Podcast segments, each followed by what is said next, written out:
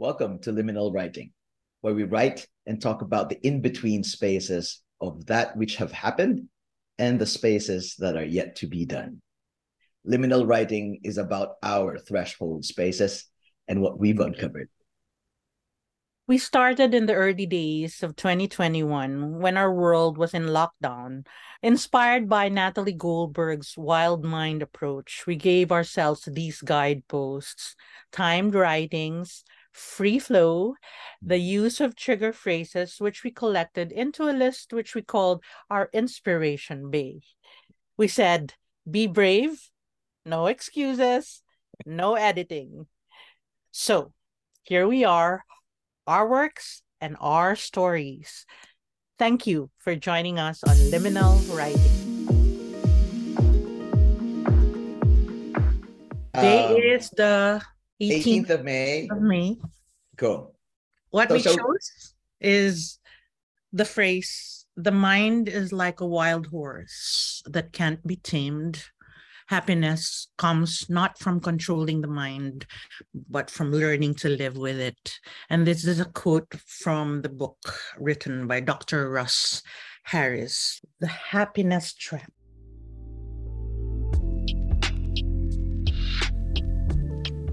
Their hooves softly claw the sand, heads braying slowly, soft dapple gray ears perk and flop Winds lift their manes, moving their hairs from one side of their necks to the other. They stay close to each other. Enough space between rumps and noses for a high kick or a forceful neigh. These wild horses moving through my being, at times unannounced, at times beckoned. They are molecules of joy, of being present, of knowing and being unafraid no matter what. Wild, delicious joy. That's so delicious. Okay. How about you? Your turn. Let me hear. Let me hear. Oh, no. The mind is like a wild horse that can't be tamed Happiness comes not from controlling the mind, but from learning to live with it by Dr. Russ Harris. Mm-hmm. And I say, and my mind just goes everywhere. That's how it feels sometimes. Mm-hmm. I get scared of it for the times when it does feel out of control and brings me to places past and imagined where I do not want to go. My therapist has been pointing out to me how there are these many selves, versions of us that hold space in our being, yeah. versions of us that sometimes compete for control and whose voices come louder in the most inconvenient moments. Lately, it has been the child version of me that has had its quiet tantrums, dejection and fear and worthlessness and grief all rolled into the silence that is so powerful, it might as well have been the loudest, longest, frightening, wailing, and screaming fit. The more I try to face the prospects of forging a forward path into being the leader I want to be, to imagine stepping into roles that would open up possibilities for growth and responsibility, the more this child looms and the fear echoes.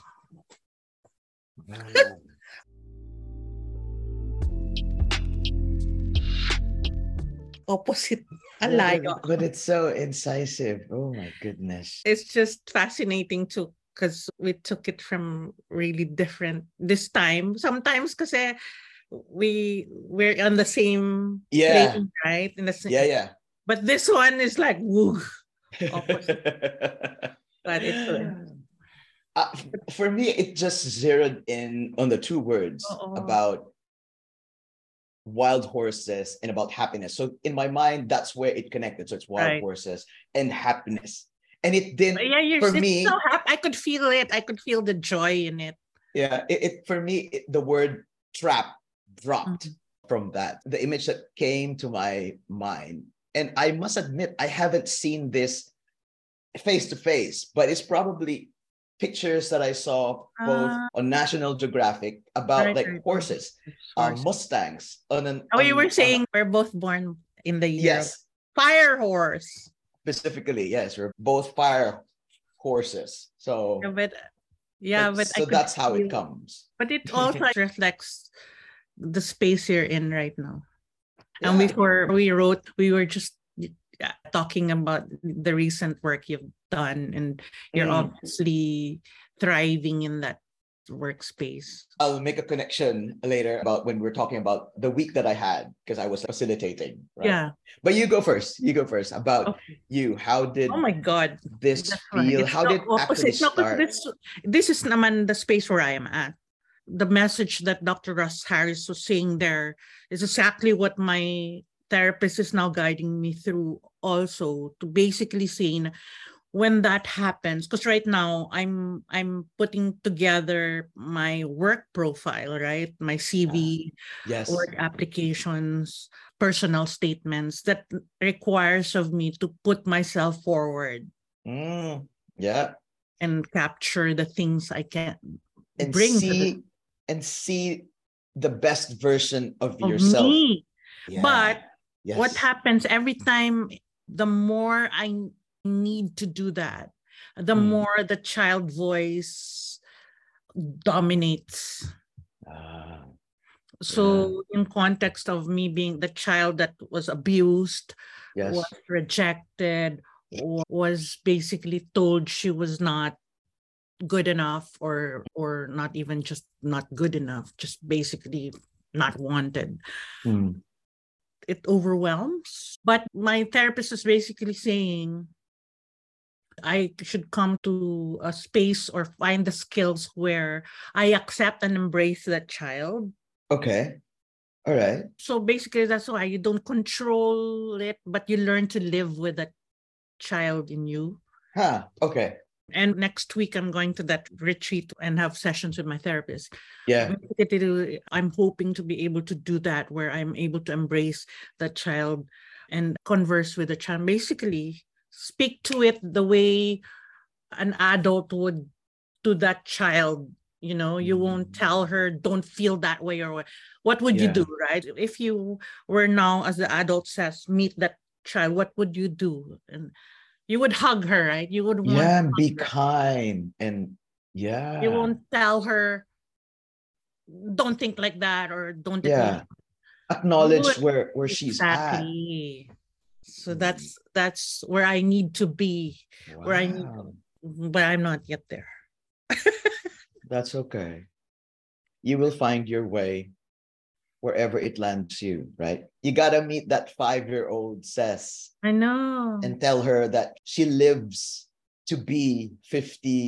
yes and then tell her tell her the story you know what Oh my God. this is what you became Holy this is all the things you have achieved so maybe the child will it's giving me goosebumps I'm having one right now because it's feeling Ah! It is That's why she said one of the exercise I'll be doing is a scrapbook, scrapbooking, ah, and yes. basically put images and whatever of the things that I felt I've achieved through my life, Yeah. So that it becomes real too. And I was thinking now, maybe what I'll do now that we're processing it, I'm thinking now what I'll also do when I scrapbook, I'll dedicate the scrapbook to Ces the child.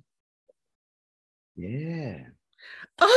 Yes, it could be a realization of five-year-old Ces aspirations and desire to exist as she is. Mm, Whoa! Oh my God. I can't wait to hear I- whatever stories you bring back it's from your making me emotional. from next year, from next week. Oh, It's intense. I, I really just want to move forward. But this time na, this time, because I've always kind of, I guess, just move, went on with my life and almost just like, I have to prove, I have to prove whatever. Mm. But I have to now uh, make sure that she's with me. Yeah. And not be unseen Yeah. ever again. Because that's what I've been doing with myself. Yeah. even the rules and how I approach my work. It's basically to be unseen in the ways I do my work, which has been a strength because, you know, you and me, right? When we facilitate, it's almost like you feel that you've achieved your work when people who are in your session or however small or big it is, Yeah. my fulfillment is when I see that all the participants feel they've achieved something together Mm. and whatever strategy or statement or vision comes from that meeting is theirs they own it Correct. Correct. and then i disappear yes. i Yeah. disappear in in that sense in the accomplishment because it's theirs it's not mine Yes. and as a facilitator that's an indicator for success right when Yes. people own the process Yes. and you basically fade out it's almost like it's so seamless the whole process and, and you make them feel that it's their process it's their conversations it's their vision statement whatever it is Spot on. That Exactly, is it. right Because we create the platform and the structures, and they Right. are the ones who fill in everything. correct it's their learning it's whatever it is like what you've been doing. But then what happens is then we are not in the picture anymore even in reports that come out my name doesn't sometimes come out because it's Yeah. forgotten but at the same time part of you then says that it means you were good Yes. right Yeah. but in my complexity it also then reinforces the invisible me the me that needed to be blending with the wall so that my mom wouldn't notice me so much so that she won't emotionally abuse me Mm, because she hated me at that stage. So the mhm. more i'm invisible the more i am free from pain. So there's that dynamic. Looking back now, do you think it was a conscious decision or action on your part when you were that young Ces as a teenager and then finding your way about how do I make myself in this world? And then you found strength in doing this work Yes, of being yeah. a facilitator. Yeah, yeah. And remember when we were in theater, right? Yeah. Yes.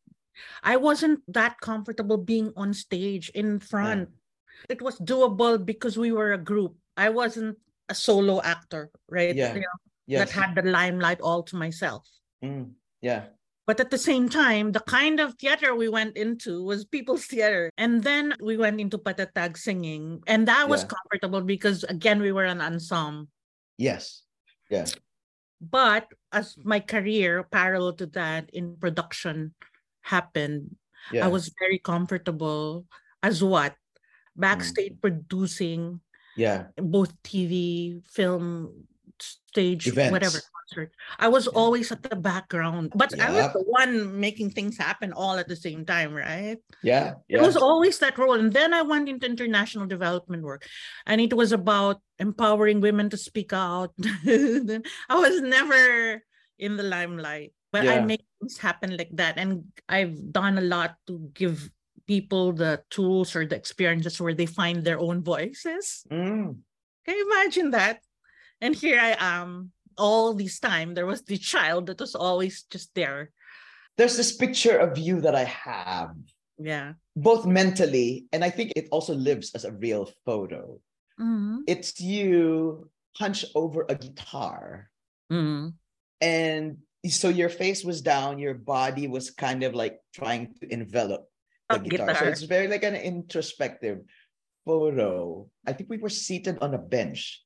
So that's when you were talking about creating that space for others, because it was you who was providing the music for whatever session, if what Mm. what was a workshop session we were having, just to put out there in terms of a, a continuity of images of you, like from a young child to a young adult, and to now in the work that you've been doing for the last two, three, two and a half decades. so it's so nice because looping back to your writing it inspires me because i can totally relate also in the sense that it's like it's i want to be that too. I've always had an affinity for horses. Again, not like you. It's horses are not like in my real day to day life. Yes, but yeah. image wise and spirit wise and you know and videos and whatever i have a fascination for that because it represents so much freedom and wildness Mm. and just the ability to just run yeah. But and they're also very known for their gentle Oh, qualities. yes. Because they're I- they're used as therapy. And I know that there's a there's a ranch in California that actually uses horses as part of a leadership resource. let's go That is like gonna be a, like a super super event for us to go to. I remember reading about it. It was a wanna woman who oh started God. it. So it's part of Equinine. She doesn't call it therapy, but it's part of a leadership resource or tool to be in both Oh. grounding for self, who we are as leaders, and in the way that we communicate. there's this image that i've seen where it's a horse you know how they have their head outside of the stable Oh yeah, yeah. then a child like their foreheads together Oh, a, a young child. Yeah, it's her horse. Because you could just see the, as you said, so much strength, but Yes. gentleness.